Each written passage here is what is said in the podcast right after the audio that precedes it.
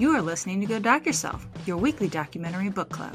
Listen in while we two Erins dissect our most recent documentary find. Sometimes weird, sometimes mainstream, but always entertaining. Grab a cup of coffee and let's clatch.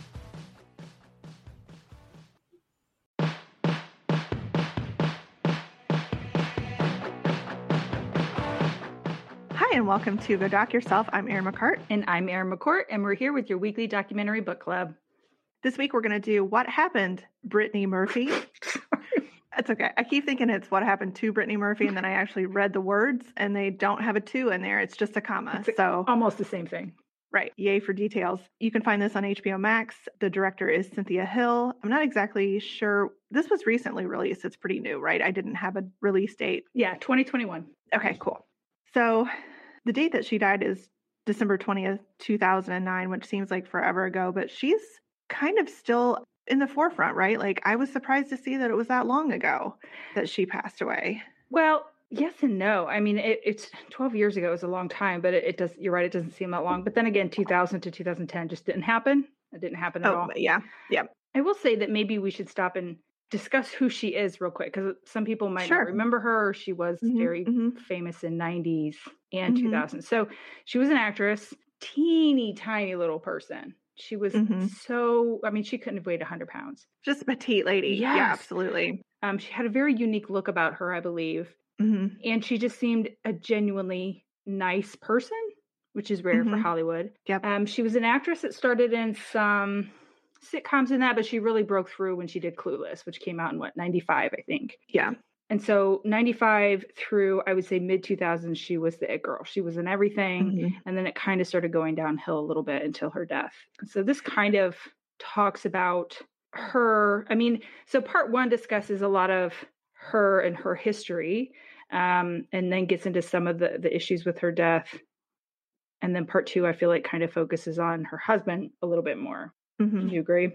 Yeah, I did write down a list of the things that she was in. There were several that I knew, like Clueless, Girl Interrupted, Eight Mile. But then there were a bunch of that I didn't remember, like Don't Say a Word. I I remember seeing that one. Freeway, Spun, Little Black Book, Just Married, and Ramen Girl, which was in Japan, which I was like the greatest name for a movie ever. They showed a lot of different clips throughout this documentary, and I thought that was really cool. Mhm. Some were a little bit creepy, the way they kind of used her voice on a loop in certain places, and I was like, "Whoa, that's um." I mean, it's effective, Mhm. it was haunting, but it was really interesting to see how they kind of I mean, obviously she can't make an appearance, but they're kind of giving you an impression of who she was if you are new to this story and then kind of, you know, it's um it's bringing up a lot of memories for those of us who fell in love with her in Clueless. I mean, she Mhm. was amazing and hearing people talk about her, you just got the sense that the way she portrayed her characters was very true to life. She just kind of had a little inner sparkle and just a genuine inner beauty that really stuck with people. And I thought that was neat. The people who discussed her said never said anything bad about her. Mhm. That being said, there are times throughout here where we'll t- discuss like Perez Hilton, who is was at least a total jackass to everybody Yep. and just horrible human being. So yes, some people did say negative things about her, but for the most part, everyone who knew her loved her. She was just a really good person. So it, it was heartbreaking when she died. She was 32 years old and it kind of came out of the blue. But yeah, the, the documentary showed clips, a lot of clips from her childhood, because she Mhm. essentially was born to act. It was amazing. A lot of pictures in that of her and her mom growing up. They were very close. Her dad wasn't in the picture. And like you said, they kind of stitch in clips of her movies that tend to fit um, the particular vibe that they were Yeah, going for at yeah, the time, right? yeah. So she kind of started off with the comedy stuff. So there were definitely lighter moments that they played up. And then she got into some really dramatic stuff. And there were plenty of moments to draw from in that as well. Mhm. So, So the documentary did start with like the night of her death, and it starts with the 911 call, which kind of makes me uncomfortable. It's just a personal thing. I just don't like to hear it. But you hear her mom on the phone and she's upset. Obviously, Brittany had passed out on the floor and they're trying to talk her through compressions. I don't know if it's, I mean, they come back and forth, right? This, this, the Mhm. documentary kind of jumps all over. mhm. But at one point, they're trying to tell her, okay, Simon, her husband, needs to do chest compressions. It needs to be at the speed one, two, three, four, like two per second. And he was like, one, Mhm.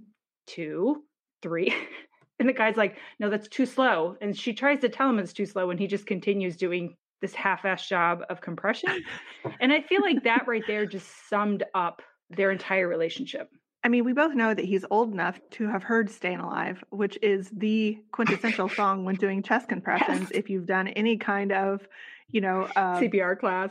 Yeah. Mm-hmm. It's like staying alive, staying alive, and like slow that or speed it up, you know, just a little bit, and you'll still be in the ballpark. But I was just like, fucking Simon. Fucking Simon. That is the theme Ugh. of this entire documentary. Mm-hmm. Fucking Simon. I just, I don't know. He creeps me out.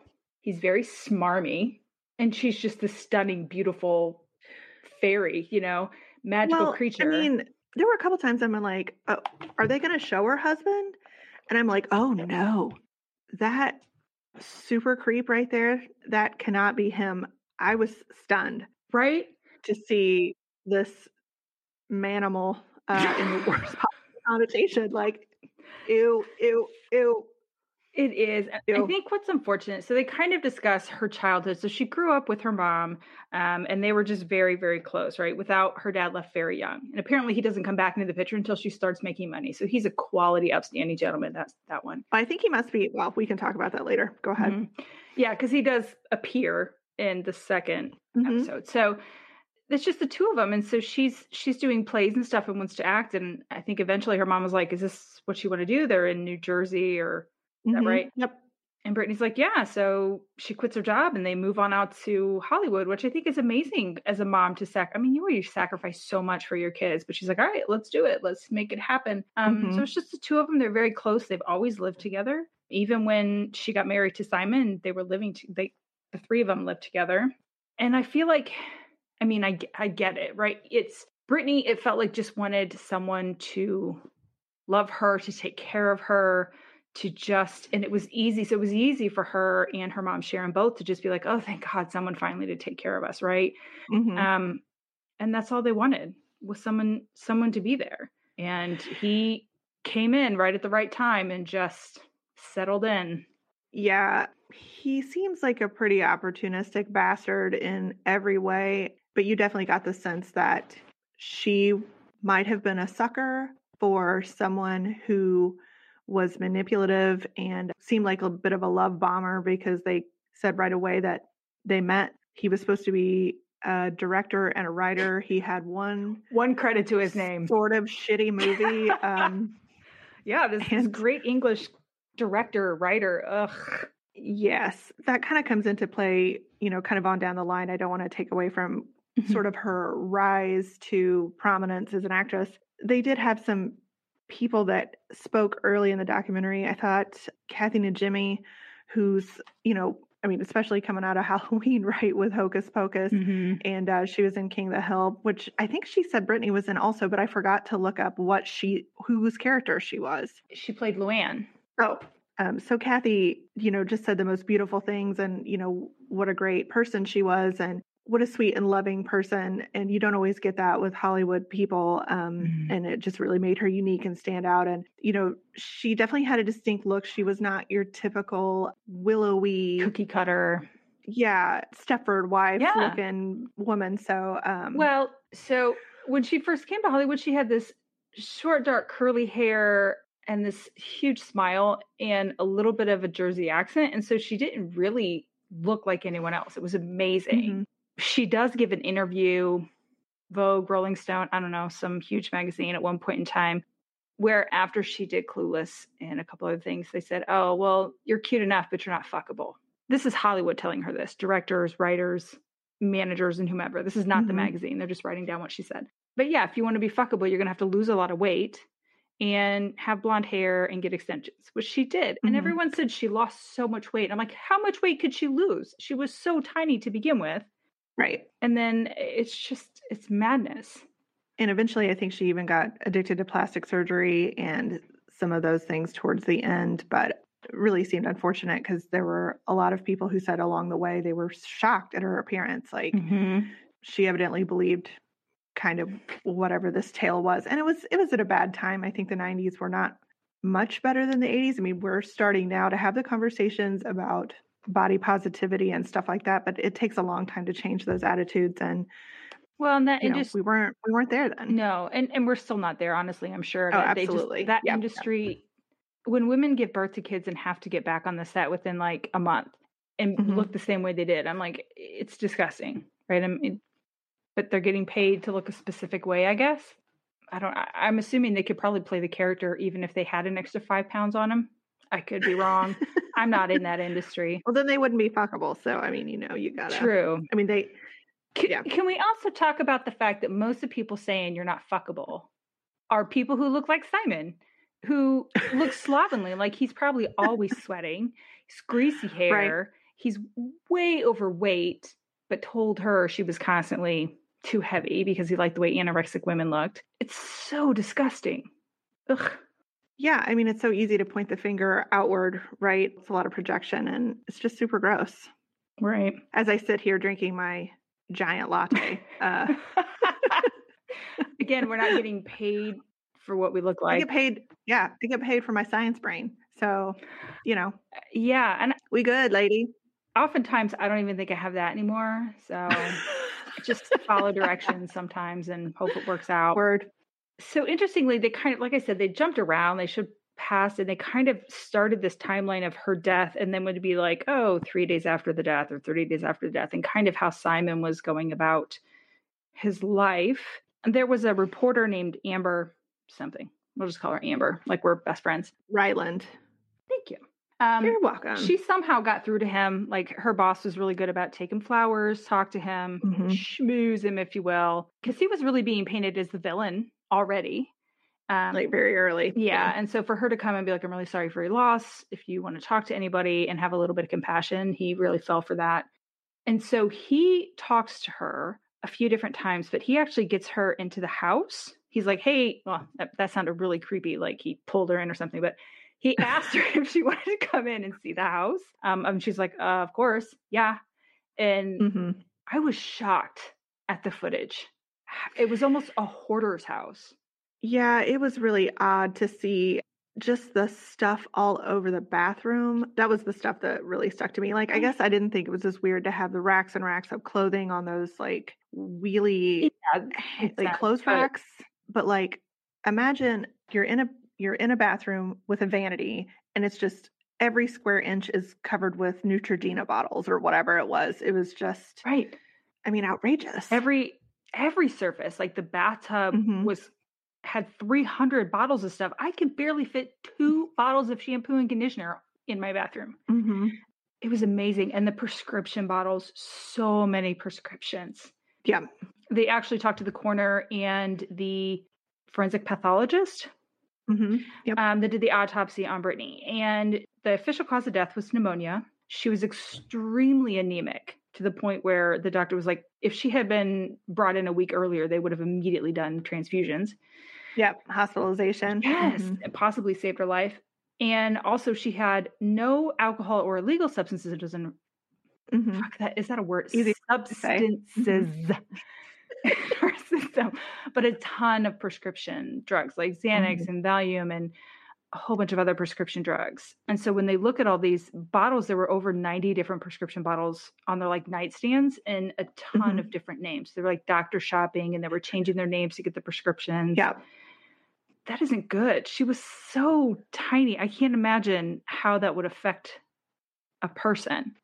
Well, I Mhm. can. She died, but Well, I mean, think about how ill you are when you're when you've got pneumonia Mhm. on top of being anemic. So, you know, you don't have any energy and you're just also not able to breathe. And then you don't go to get treatment, even though you have the means. That's the part that really blew my mind. So, you know, kind of towards the end and in the second part, they talk a lot about different encounters that people had with her. And, you know, they thought that she was kind of out of it and just not doing real well. So I think, you know, you kind of get a glimpse into what was really happening in that house, kind of backs up some of these stories that people Mhm. were like, it was not good. She was not well. Obviously, mentally first, and then it, it then it became a physical issue. It's just Yeah. I will say that yeah, the, the the person who did the autopsy had said that with that level of anemia, she just could not have been eating, essentially. Mhm. Which isn't isn't surprising. You see pictures of her, she's extremely thin, to the point of being almost unhealthy. Well, she clearly Mhm. wasn't healthy, so that that's a stupid statement. But and comments from other people who have dated Simon were like, "Oh yeah, he very much liked the look of those who were um, anorexic, like anorexic women." Mhm. Now, in the Mhm. '90s, that was the thing, heroin chic, right? Yep. Um, yep. And so we're into the 2000s now, but it's still apparently his taste. Yeah. Well, attitudes change slowly. I mean, we've, you know, kind of discussed that. One guy I did want to talk about, um, Roger Neal. He was the publicist that Mhm. was hired after Brittany's death, and he was representing Sharon and Simon. And he kind of shared a little bit behind the curtains what he witnessed and kind of what he was hired t- to clean up after. So they showed some clips of a Larry King interview that was the cringiest thing I've ever watched So in my life. bad. I'm like, So Oh, uncomfortable. So gross. I mean, you can definitely see that the mom Sharon is grieving and you know she's tearful and whatever, but Simon just comes off like a robot trying to fake human emotion. Like I will say this now. I mean, it was just bizarre. And Mhm. he would she kept looking over at him for, you know, validation or whatever that is. Mhm. But um, you could definitely see that there was some interesting things going on between the two of them to the point where they would talk about, well, we've slept in the same bed to like spoon each other and cry all night or whatever. And you're like, ew, that's so gross.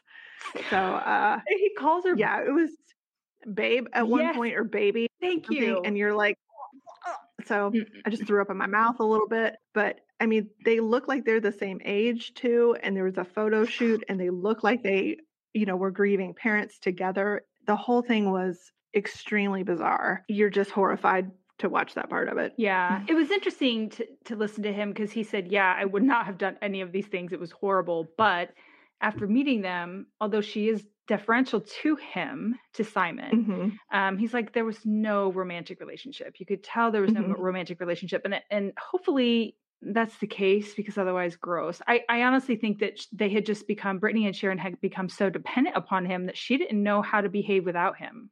I think there was a sympathy bone that happened in there somewhere. So,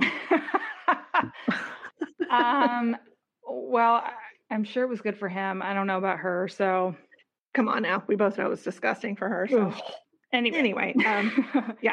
Um, also, what's interesting is they people had discussed how they got invitations to the memorial for after Brittany died, and part of that was a link to donate to the Brittany Murphy Foundation. It sounded good on Larry King. It was like, yeah, we're going to start this foundation for I don't know, children, youths, whatever. and, and Haiti, don't forget that. Because I was like, what? Seems out of left field. But uh, Sure, I mean, all the Haitians. But then what it, it became is he was asking for donations for them to come to the memorial. So essentially selling tickets to the memorial. and I'm like, that's the worst thing ever. And everyone everyone thought it was horrible. And apparently then the you know, the media got a hold of it. And so they were like, oh, they pulled back and they didn't do that. But it Mhm. just seems so smarmy. Like, well, my cash cow's dead. Now I'm gonna have to find another way to make money. Yeah, very very gross. But yeah, you get you get the same, you know, over and over it comes up that he was super controlling. It wasn't necessarily just in this relationship, but I do think that he had his hooks set in her and she had some dollars. And so he had a history of finding beautiful women and then kind of using them up until they were no longer Mm-hmm. you know he couldn't get anything out of them for what you know whatever he was getting out of them and then he moved on so you know lots of different reporters lots of people in her life close and not were just like yeah this was kind of the worst kept secret so Well, it wasn't even a secret. They tried to do an intervention at some point in time. I can't remember Mhm. which episode they talked about it. Like her friends and family, not family, probably just friends, came together and they were like, listen, this guy, Simon, he has a history with, you know, spending all this money and then leaving. He's got a lot of debts, a lot of creditors, mhm. all these things. And they're like, nah, we trust him. It's fine. And they just kept going. Even though people had documents, they had receipts, and they're just like, no, it's fine. It's all fine. I liked the story that there was someone named Allison Burnett, a guy who had a dinner party, kind of a friend of a friend, and had heard of Simon and thought he was some kind of high roller. So he they kind of threw this dinner party together so he could come and I don't know, regale everybody with his big fancy words and stuff like that. Mhm. So they talked about he was the biggest collector of Vermeer, um, which is a Dutch painter. Um, he had 17 Ferraris. And I, then I wrote General Fuckery as the rest of the story there because you know, you, I mean, he just, you know, talks about his success and kind of, you know, puts the perception out there that he's really something and he's with a beautiful lady. And then shortly thereafter, you find out that this is just a bunch of hogwash. And I think he did end up having uh, some cars because they do reference that he was driving some Ferraris later, but I don't think he had quite the depth of garage that he was trying to sell to people. Single car. And but I'm just like, Vermeer, nobody's going to be like, shenanigans, sir. I've got three friends that have, you know, like each. it's just obscure enough that you're like, you know, know that name, but don't have any real information to kind of call bullshit. So Well, he came in saying that he was a billionaire, right? He tells these people that his dad founded um, British Steel or some shit. he invented the question mark. just kidding. you know what I mean? Yeah. Like just outrageous. But then so he comes and he starts telling these stories and my he was like, Oh, he had like brain cancer, this horrible inoperable brain cancer, but he was saved by miracle shark fin medicine. I mean, was it shark fin soup? Because in my head, that's what I heard. But I, I'm know what I mean? assuming Like- and I, I'm Yeah. terrified of sharks, but let's not cut their fins. Let them swim. Yeah. Let them be. if you take their fins, then I'm not going to know that they're coming, and that doesn't bode well for any of us. No. It gives I don't need a stealthier shark. Thank you. Right. But he had also mentioned during that party that he had just made this independent movie and it was doing better than any other independent movie had ever done in the UK. And that's what kind of tipped this guy over the edge because I think like a week later, his friend who was in the UK called and was like, This movie sucks balls, man. Are you referring to Two Days, Nine Lives? The only movie that he's associated with? Yeah, that one. I mean, like the title is stupid. I mean, I wouldn't see Yeah. for that alone.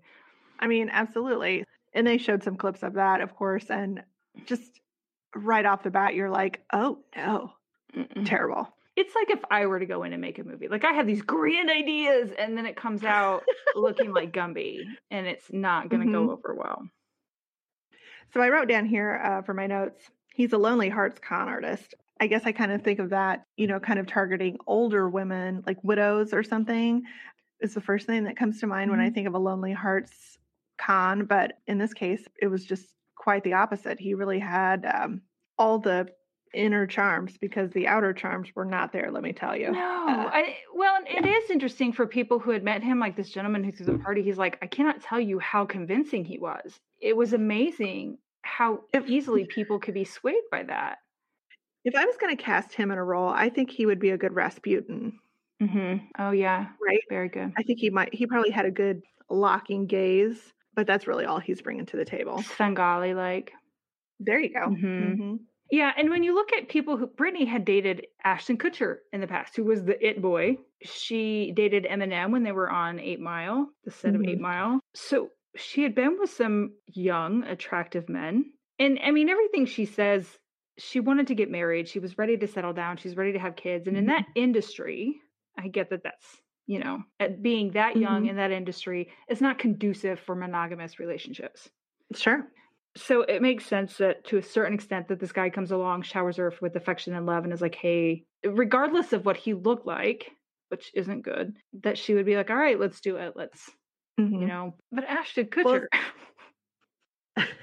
well, you don't think it's going to be a laugh a minute? Like at least for an hour. right. And then we'd be like, I'm going to need you to stop talking. Just sit there and look pretty. Sit there, shut up, and look pretty. That's right. Right. hmm But yeah, she, you know, she didn't have a dad in her life. So there's some speculation that she had some daddy issues and, you know, was kind of looking for somebody like that. And Can I ask why it's women who are like, oh, she has daddy issues? Like it's a negative on her when it's the fucking guy that left, the dad that left. Why aren't we scorning them? Why is it the women that get this bad rap for something they did nothing to bring about? I think it's the same reason that everybody blames stuff on your period, right? How do you refute that? It just So- pisses me off because men use that like No, it's I like it's oh she has daddy issues. Bitch, it's because of Mhm. men like you that women have daddy Yeah. issues. Also, I think guys are like, I'm going to capitalize on that, which is also extra gross, you know. But uh, dislike I like the fact that his mom and brother, uh, Linda and James Monjack, Mhm. contacted the filmmakers at some point and they were like, hey, we'd like to talk about Simon. And I thought, oh, here we go. Now we're going to get some serious backstory. Mm-mm. And you you kind of get a little bit of stuff, but they they really ended up being kind of defending him in the end, or at least not adding to the dumpster fire uh, that was his life. They talked about how charming he was Mhm. and that his father passed away young and that he had this amazing IQ. And I'm like, of course, all right, just simmer down a little bit. Every like, time someone tells me that, I think, sure, Bob, sure. yes. Mm. Yeah. So, I mean, I will absolutely give you that he was a charmer and he must have been somewhat intelligent. Mhm. Um, To be that manipulative, you you have to.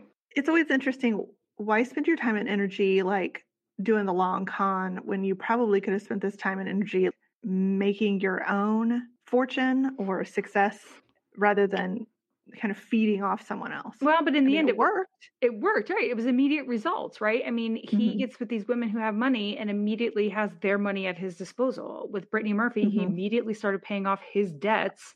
They made a comment in part two that kind of focused on Simon. They made a comment about, well, he had all these creditors and horrible, shady ass people looking for him. And the minute he became a public figure, because he started dating Mhm. Brittany, they could find him. And so he paid them off. He went through $3 million in three years. Mhm. That's horrible. Right. I don't know. And John and I, John and I were talking about the mom and the brother. Like, do you think? Because a lot of times when people die, so spoiler, Simon also dies. whoa, whoa, we're not there yet. I know. Well, it's, you know, we don't have to be uh, linear in our discussion Well- as I've jumped ahead many times. Dude, the documentary wasn't linear. I feel like we're just Mhm. we're just being in the moment with them. Sure. Um, but after people die, people tend to forget the negative things. It's all sunshine and Mhm. butterflies. The most amazing person ever. And as a mom, I think you'd probably be even more inclined to do that as a Mhm. family member. So I I wonder if it's a bit of that, or Mhm. if what they're saying is true. Like we'll never know, right? Their story versus someone else's story. But hmm Well, so there were some interesting. Okay, so let's go ahead and talk about his death. So he ends up dying in the same house of the same thing. He also had Mhm. the pneumonia. I don't know if they ever gave his age, but I mean, he's older than she was. not as much older as you as he looked though. If I recall, I did look it up and I want to say he was only like five, six years older, and he looks like a good 20 years older than her. Oh my God, I'm just stunned. Mhm. Um, I would have said he was in his 50s. Girl, I'm looking Um, this shit up. Don't think I'm not. Yeah, you are. He was seven years older than her. But he did look 107 years older than her. yes, so. he did. But yeah, very interesting. Coincidental, it turns out that they died of the same cause. I guess if you don't take care of yourself, you might die of pneumonia. It just seems very, very odd. And there was a lot of speculation kind of from budding makeup artists and shit like that. That Every vlogger was a medical expert. Oh my God. They were like, well, that just doesn't seem right. Well, well, Mhm. Jan, thanks. I'm sure you know Yeah. everything. yeah, they did some testing of different things. I mean, they collected hair samples. Well, that's about the time that Angelo came out of the woodwork. That's her dad. I did not get his last name. It sounded like Buttafuoco, but it, that's not what it is.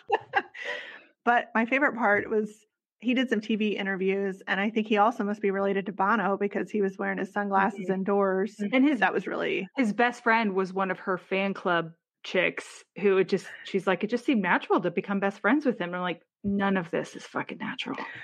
well. I'm like she, the fan club person, probably had a better relationship with her, but yeah, just so bizarre. So the dad was convinced that she was poisoned, and while there was some support to say that she had some heavy metals in her system from hair testing, it wasn't the kind that meant that she had been poisoned with like rat poison or something. This was something that was in her hair from hair dye or hair products Mhm. or whatever. It wasn't something that came from her blood system. Yeah, because it wasn't Um, in her system. yeah. It was just in her hair and not in the root. Yep, So, Yeah, yeah, yeah. Mm. So that just didn't really seem to hold water. And also, if you're a medical examiner and a forensic pathologist and there's a questionable death, I'm pretty sure that's probably on the checklist of stuff that you run tests for.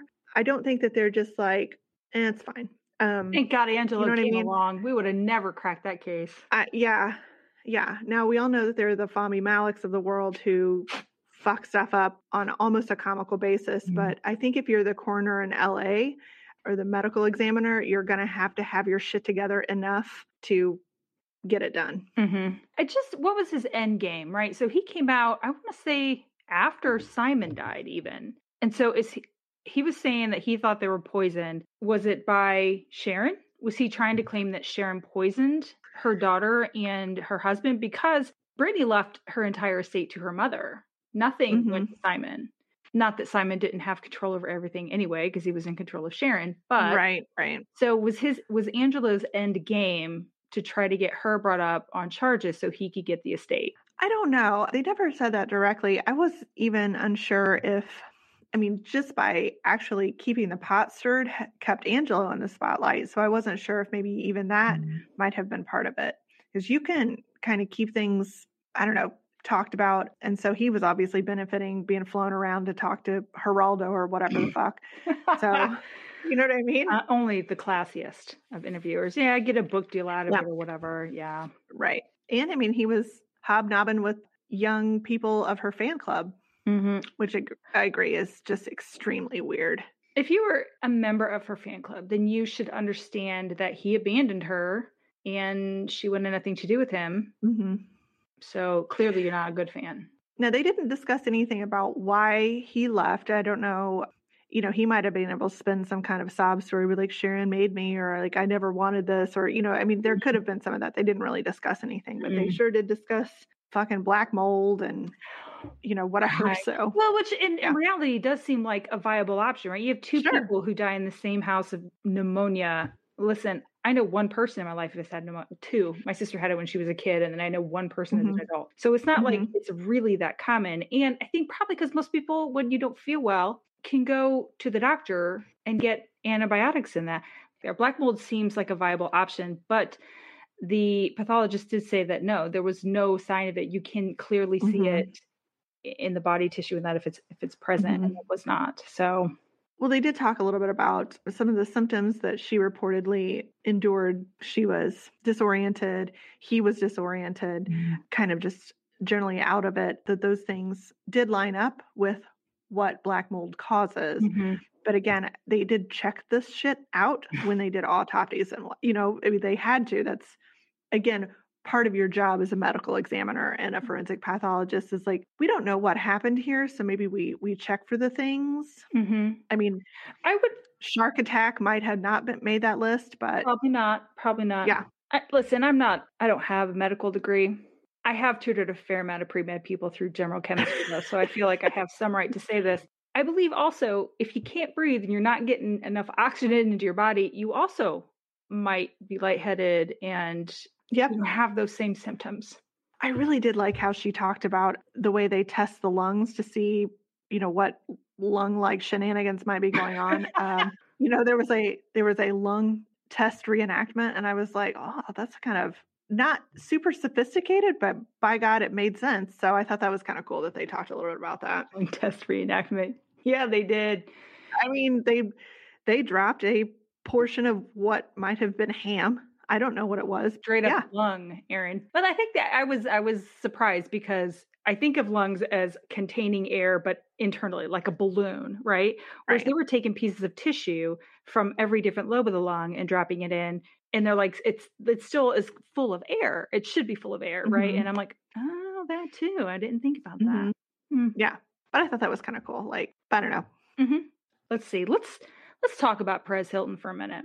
Mhm. this fucking twat waffle he he was one of those people who was on the internet when it first came out and was just horrible to people and and they Mhm. did discuss not just him but say howard stern was a total Mhm. douche i think he's starting to get better but he was a total douche he called Yeah, he's mellowed now. yeah he's called he called brittany murphy the fat ugly chick and now she's turned around and i'm like listen you have the same hair she had and you seem to be pulling it off but Yeah. Perez Hilton, even I mean, he wrote horrible, shitty things about her that she was drugged out, that she was anorexic, that she was horrible, that she was going to die that year, which she did. Mhm.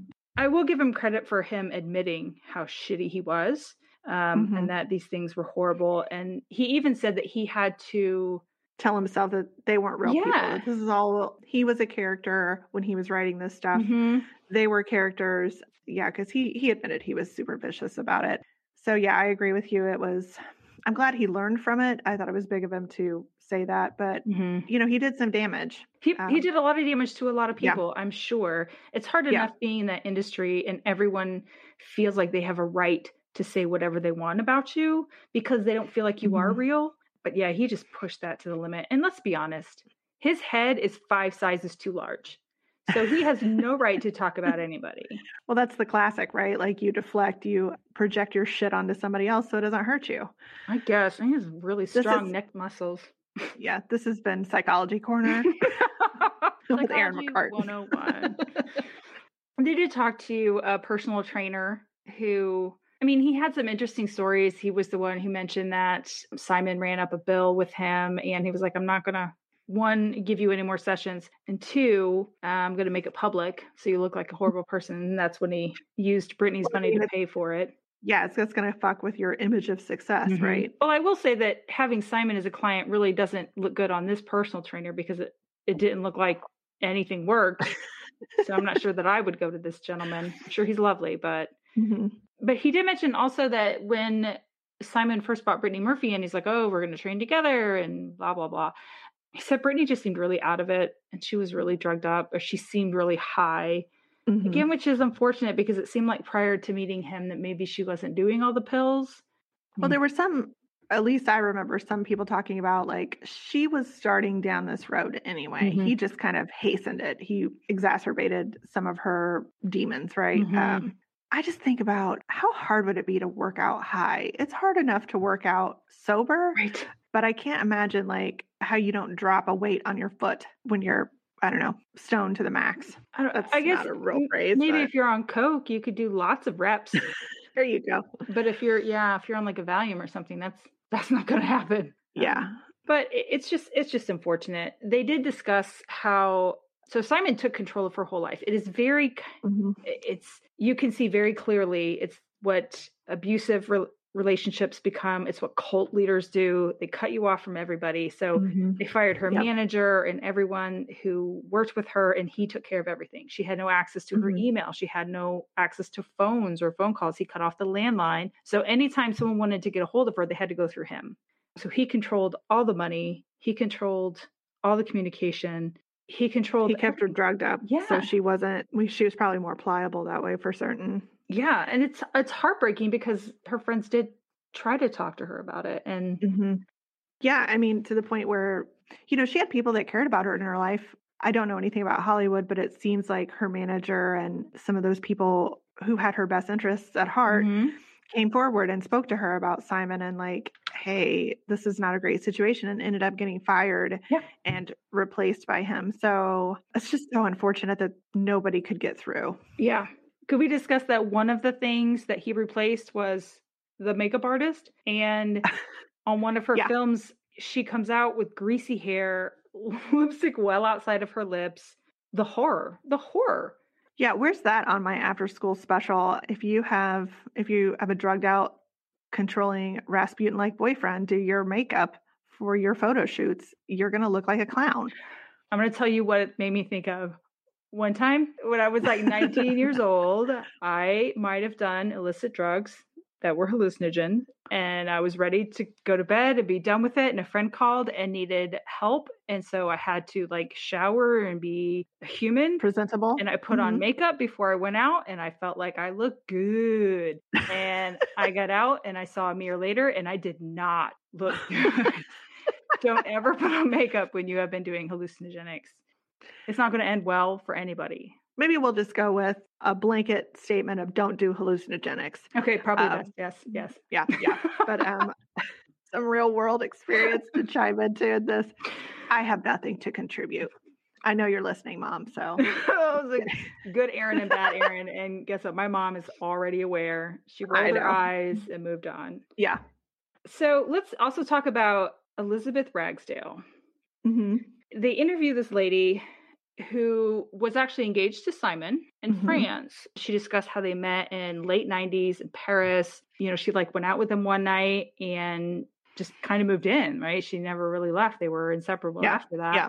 But one thing that's really a big red flag is she didn't want to have sex with him yet. I think she was like waiting for them to be more serious or something. hmm So he said he had spinal cancer and, you know, spun this sob story. He's going to have to get all these weird treatments. And of course it worked. She slept with him. And then later on, he says, Well, we're going to have to get pregnant because these treatments are going to make me infertile.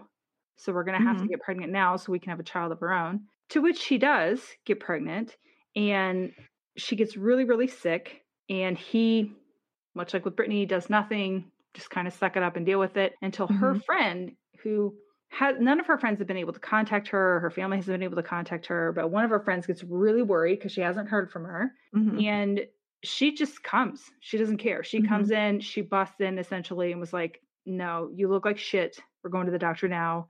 And I think threatened Simon, if I recall. Good for you, girl. Right. Elizabeth said that her friend was kind of a did not take no for an answer. Mm-hmm. And Elizabeth mentioned that she was the kind of sick where you can't get out of bed and she was really in a bad way. I don't know what it is about this man that keeps you from being like, can we go to the doctor to get something for this nausea or whatever? I assume he's just constantly bringing you tea and soup so you feel taken care of. I'm not really sure. She credited the friend with saving her life. Right. And I thought, my God, how terrifying is that? Right.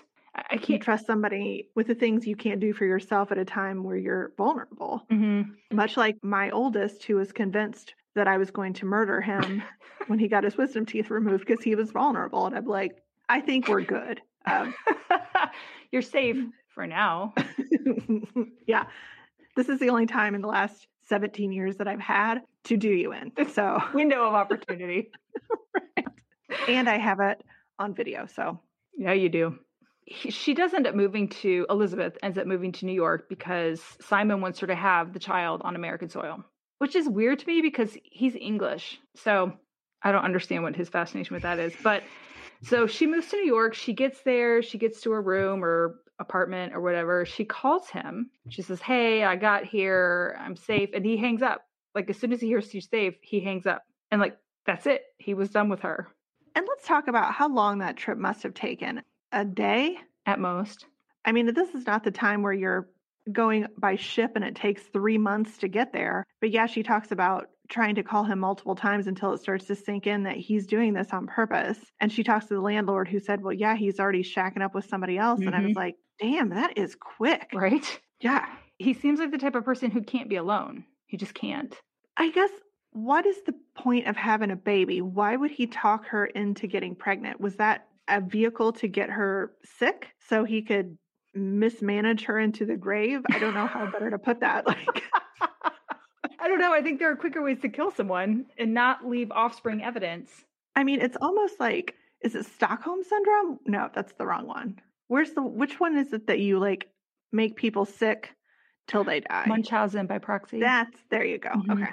I got my syndromes wrong. Sorry. But the difference is, is people who have Munchausen by proxy is they're doing it for sympathy. They want people to give them attention, so they take these kids, their their partners, whomever, to the doctor. So people are like, oh wow, you're you're oh yeah, you're going through so much, and he's the exact opposite. He's yeah. For him, it's almost like control. And if he has mm-hmm. them, even if they're sick, he has control of them. The minute they go to the doctor, the doctor might tell them something different might be able to get them out of an abusive situation or something. I don't know. Mm-hmm. Yeah. It just it's just fascinating. Yes. Yeah. In a very yeah. sick so, way. Yeah. So Elizabeth finds out at some point that he and Brittany are engaged. I, she read it in the paper. Mm-hmm. I think is what she said. And so he's at some point contacts her and he's like, listen, what I'm going to need you to do is just buy a house or I'll buy you a house. And it was obviously like sort of a hush situation. Mm-hmm. Um, but that baby, nobody knew anything about. And she was scared to death that he was going to come and try to take her son. So, mm-hmm. yeah. They did know about, well, I don't know that Brittany knew about either of his children. So he had a mm-hmm. daughter in England who was a teenager by the time I think he passed. And married Brittany. Married Brittany.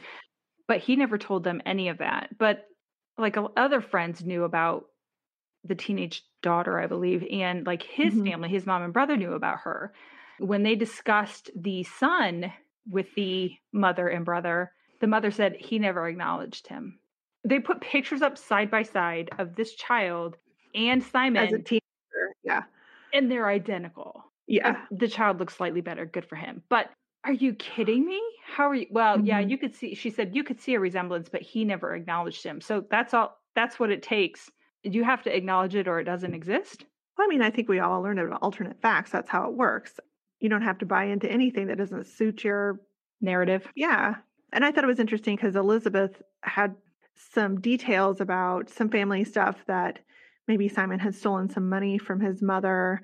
And then when the mother was asked about that by the filmmakers. She was like, no, I, I gave him a lot of money and I probably shouldn't have and whatever. But it just feels like kind of a covering sort of situation. I mean, I don't know really if Elizabeth has a reason to lie about any of that. It doesn't really benefit her in any way. But yeah, it seems like an altered remembering of the situation by the mom. Yeah. And that's and that's where I come to. Was it was she is she deliberately saying something that's not true? Mm-hmm.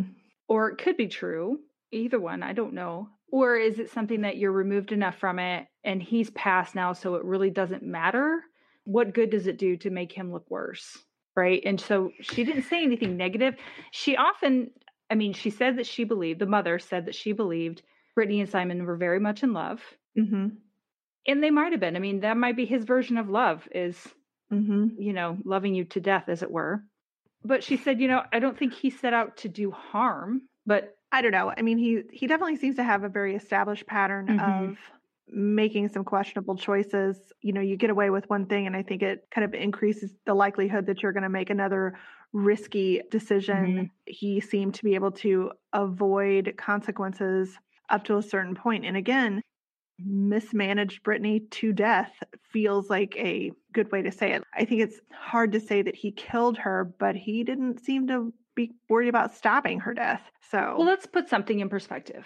If it were a parent child situation, not an adult child, a younger child, Mhm. and that child died the way that Brittany did without drugs in their system, though, just pneumonia and anemic in that week, what would happen? Mhm. Well, I think they would try to claim a religious exemption. and then- True. we would be good to go. Mhm. Yeah, I, I agree. I guess there's, depending on your perspective, a criminal It- element of negligence that. of negligence if Yeah. nothing else and you've put yourself in Mhm. a position of being the only person who is taking care of this other person now brittany was an adult so in theory she should be able to take care of herself but i think it was proven that Mhm. she no longer was taking care of herself and she allowed him to do it and he he was negligent and that led to her death and in the end his as well so Mhm. I don't I feel bad.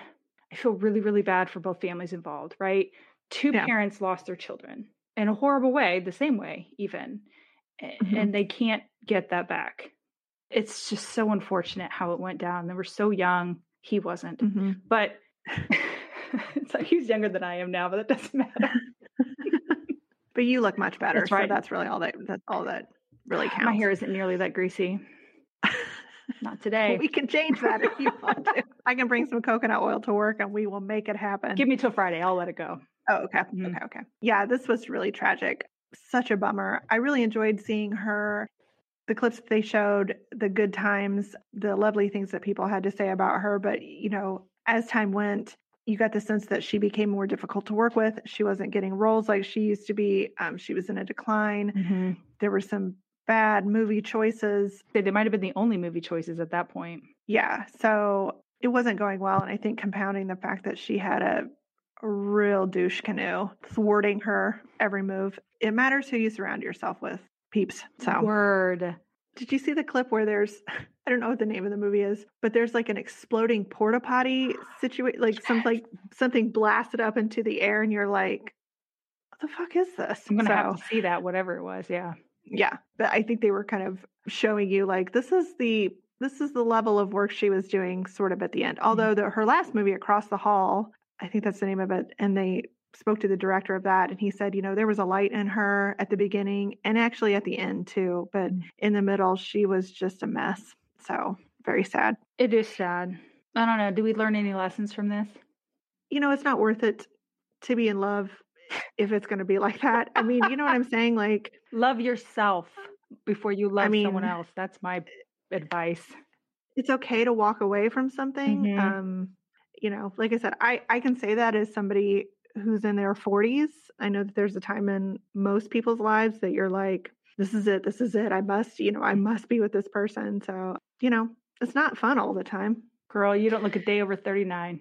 boom so I will say that I I really liked the documentary. She Mhm. was only 2 years younger than me. So, you know, going through my 20s and 30s, she was prominent in a lot of the Mhm. shows and that we were watching at the time, shows, movies. And I remember her passing and it was extremely shocking and frustrating. Yep, and I didn't that.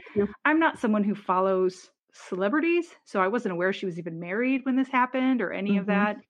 And I think they get it they did a good job. They definitely their perspective, the documentary documentarians perspective was definitely a Simon was not good for her.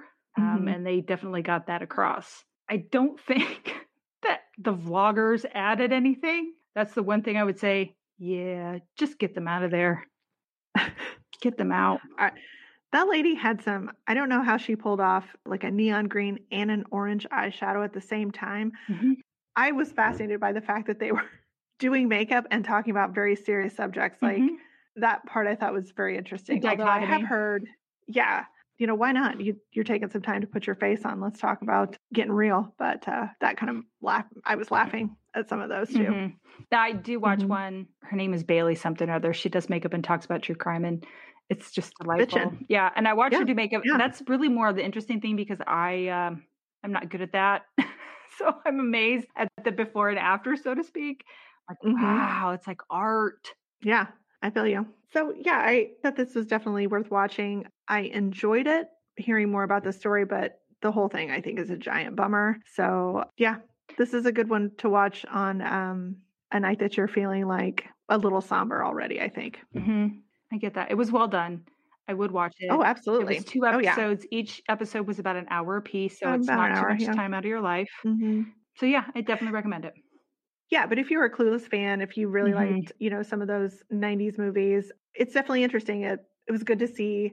It was interesting to see her transformation along the way. So I thought that we, they included a lot of good information. I think it just wasn't heavy on the facts because you can't be heavy on the facts. It's just all impressions because neither of them are here to tell that story anymore. hmm True. Yeah. And even when they were there, they weren't going out of the house. So they were basically recluses. That's true. yes. Doing weird night photo shoots. I thought that was not great. No, but I will say some of those pictures were amazing. So Simon Yeah. really should have gone into photography is what I got from all of that because there were some Yeah. beautiful shots. hmm I agree. And she was she was quite lovely. Oh, stunning. So- stunning. Yeah, she just had a unique look. I loved her. Yeah, I did too. Okay, so we'll ask you now to rate, review, and subscribe. Help us get out there to more ear holes. That'd be great. Next week, we're going to talk about Netflix documentary called Miami Showband Massacre. This runs about an hour and 20 minutes. So please make some comments, ask some questions on our social media platforms. I'm going to go ahead and give you, Go doc yourself at gmail.com. Go doc Okay. yourself on Instagram and Twitter. okay, thanks. Until next time, dear listeners. Laters. Laters. Oh Filming.